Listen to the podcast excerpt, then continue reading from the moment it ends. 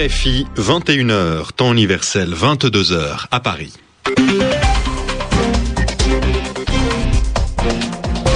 Antoine Janton. Bonsoir et bienvenue dans cette nouvelle édition du journal en français facile, journal présenté ce soir avec Edmond Sadaka. Bonsoir Antoine, bonsoir à tous. À la une de l'actualité, la fin du sommet du G20 à Cannes en France. Quelques mesures ont été annoncées, mais rien de très précis. Cette réunion de deux jours a été très agitée. Dernier rebondissement en date, l'abandon en Grèce du référendum sur le plan d'aide européen et la mise sous surveillance de l'Italie par le FMI. La poursuite de la répression en Syrie, malgré l'accord de paix accepté avant-hier par Damas, les forces de sécurité ont encore tiré sur des manifestants. Il y a au moins 17 morts. Au sommaire également, de nouvelles violences dans le nord du Nigeria et puis des pluies meurtrières dans le nord-ouest de l'Italie. Le journal en français facile.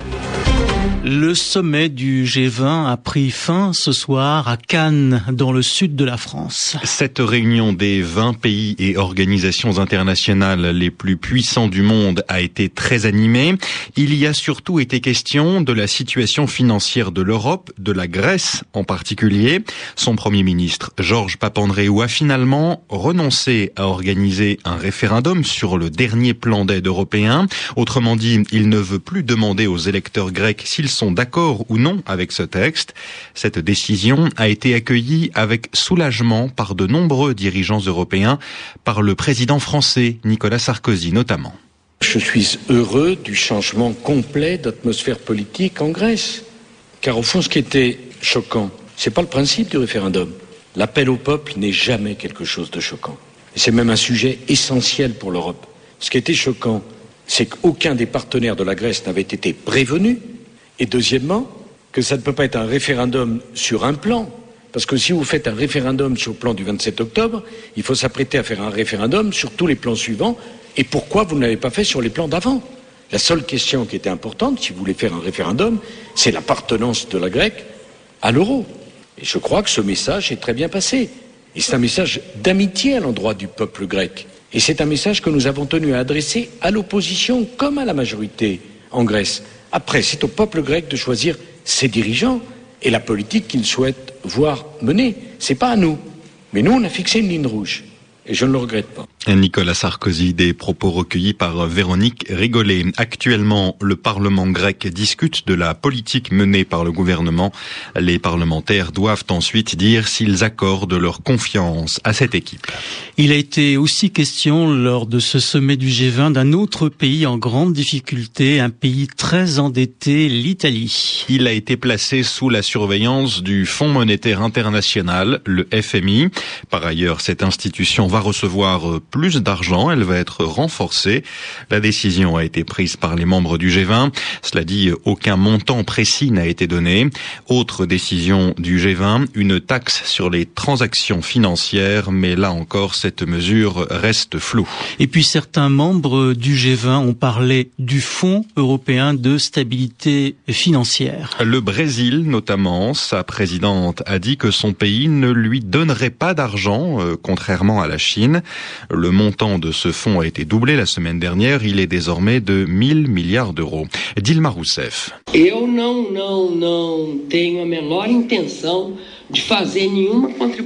Je n'ai pas du tout l'intention de contribuer directement au fonds de stabilisation européen.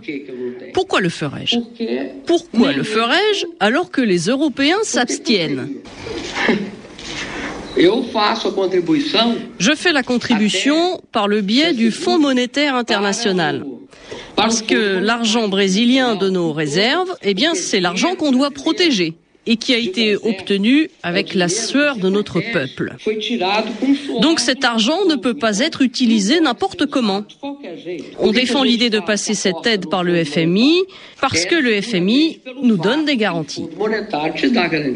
La présidente du Brésil, Dilma Rousseff, des propos recueillis par la rédaction lusophone de RFI. À la fin de ce sommet, les présidents français et américains ont participé à une cérémonie. Nicolas Sarkozy et Barack Obama ont rendu hommage aux soldats français et américains qui ont euh, participé à l'opération menée par l'OTAN en Libye ces derniers mois. Reportage Sophie. La croisette n'avait pas son allure habituelle ce vendredi, à la fin d'un sommet des plus agités, lorsque les présidents français et américains ont observé un moment de recueillement sous une pluie battante à la mémoire des armées des deux pays. Le président Sarkozy a prononcé un discours élogieux à l'égard des soldats américains tombés pour la France. C'est à Barack Obama qu'il a laissé le soin de rappeler les événements les plus récents dans lesquels les deux armées se sont battues côte à côte, l'Afghanistan puis la Libye. Cette mission nous a montré pourquoi l'OTAN restait l'alliance la plus efficace au monde. Nous avons agi rapidement, ça nous a pris quelques jours, la mobilisation la plus rapide de l'histoire de l'organisation. Et qu'il s'agisse des forces engagées ou du commandement, chacun des 28 membres de l'OTAN ont joué un rôle. 18 nations, dont des États arabes, ont fourni des troupes.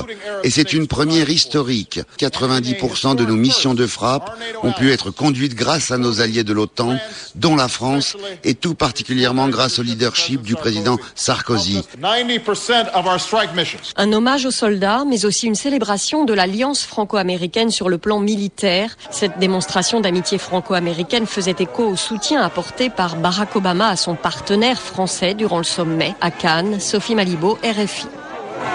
À Cannes et à Paris, il est 22h07. La marine israélienne a intercepté deux bateaux aujourd'hui en mer Méditerranée. Ces deux navires se dirigeaient vers la bande de Gaza. Ils voulaient apporter des médicaments dans ce territoire palestinien et ainsi forcer le blocus imposé par Israël. Un blocus, c'est un ensemble de mesures prises pour empêcher toute relation économique euh, d'une ville ou d'une région avec le reste du monde. Les bateaux, un Canadien et un Irlandais, sont arrivés ce soir dans le port israélien d'Ashdod. Ils étaient partis avant-hier de Turquie. La répression continue en Syrie. Les forces de sécurité ont tué au moins 17 civils aujourd'hui, deux jours après le plan de paix de la Ligue arabe accepté par Damas. Il prévoit un arrêt total des violences, la libération des personnes arrêtées dans le cadre de la répression et le départ de l'armée des villes syriennes. Le pouvoir en place semble donc ne pas tenir sa parole. Il ne respecte pas ce texte ce qui inquiète l'un des représentants de l'Observatoire syrien des droits de l'homme, le docteur Moussab Azawi. À mon avis, ça va aller de plus en plus mal. Le régime n'a aucune solution politique en vue et nous sommes très préoccupés par la situation humanitaire. À Homs, certains faubourgs sont assiégés depuis sept jours. L'eau potable est coupée, il n'y a plus d'électricité. Certains hôpitaux sont la cible des forces de sécurité. Hier, on nous a rapporté que les forces de sécurité ont pénétré à l'intérieur de l'hôpital pour arrêter des médecins parce qu'ils avaient soigné des blessés sans en référer aux forces de sécurité. Nous savons aussi qu'il n'y a plus de sang à Homs pour les transfusions. Les gens meurent d'hémorragie. Il n'y a plus non plus de lait pour les enfants. Ils sont en train de mourir de faim là-bas. Ils n'ont plus de pain depuis une semaine parce qu'ils empêchent la fourniture de farine à Homs. C'est une situation de crise humanitaire et cela sera de pire en pire dans les jours à venir. Moussa Bazaoui, membre de l'Observatoire syrien des droits de l'homme, euh, joint à Londres par Monique Mass. Plusieurs attaques ont été menées dans le nord du Nigeria ces dernières heures. Contre des chrétiens d'abord, les chrétiens qui sont minoritaires dans cette région. Des hommes armés ont tiré sur un groupe de croyants en train de prier. Ils ont tué euh, deux personnes, c'était hier soir, à Padak, contre des soldats et des policiers ensuite. À Maïdougouri, deux kamikazes ont fait exploser leur véhicule piégé tout près d'une militaire. L'attentat n'a pas fait de victimes, selon un porte-parole de l'armée. Des bombes ont aussi explosé devant des postes de police dans la même région. De fortes pluies se sont abattues sur Gênes en Italie. C'était ce matin. Elles sont tombées autour de cette ville aussi, en Ligurie, dans le nord-ouest du pays. Elles ont fait six morts au moins. En France aussi, il y a eu de violentes pluies dans le sud du pays. 15 départements sont touchés, l'Hérault notamment, où un homme est porté disparu. RFI, il est bientôt 22h10 ici à Paris, 21h10 en temps universel. Merci d'écouter la radio du monde.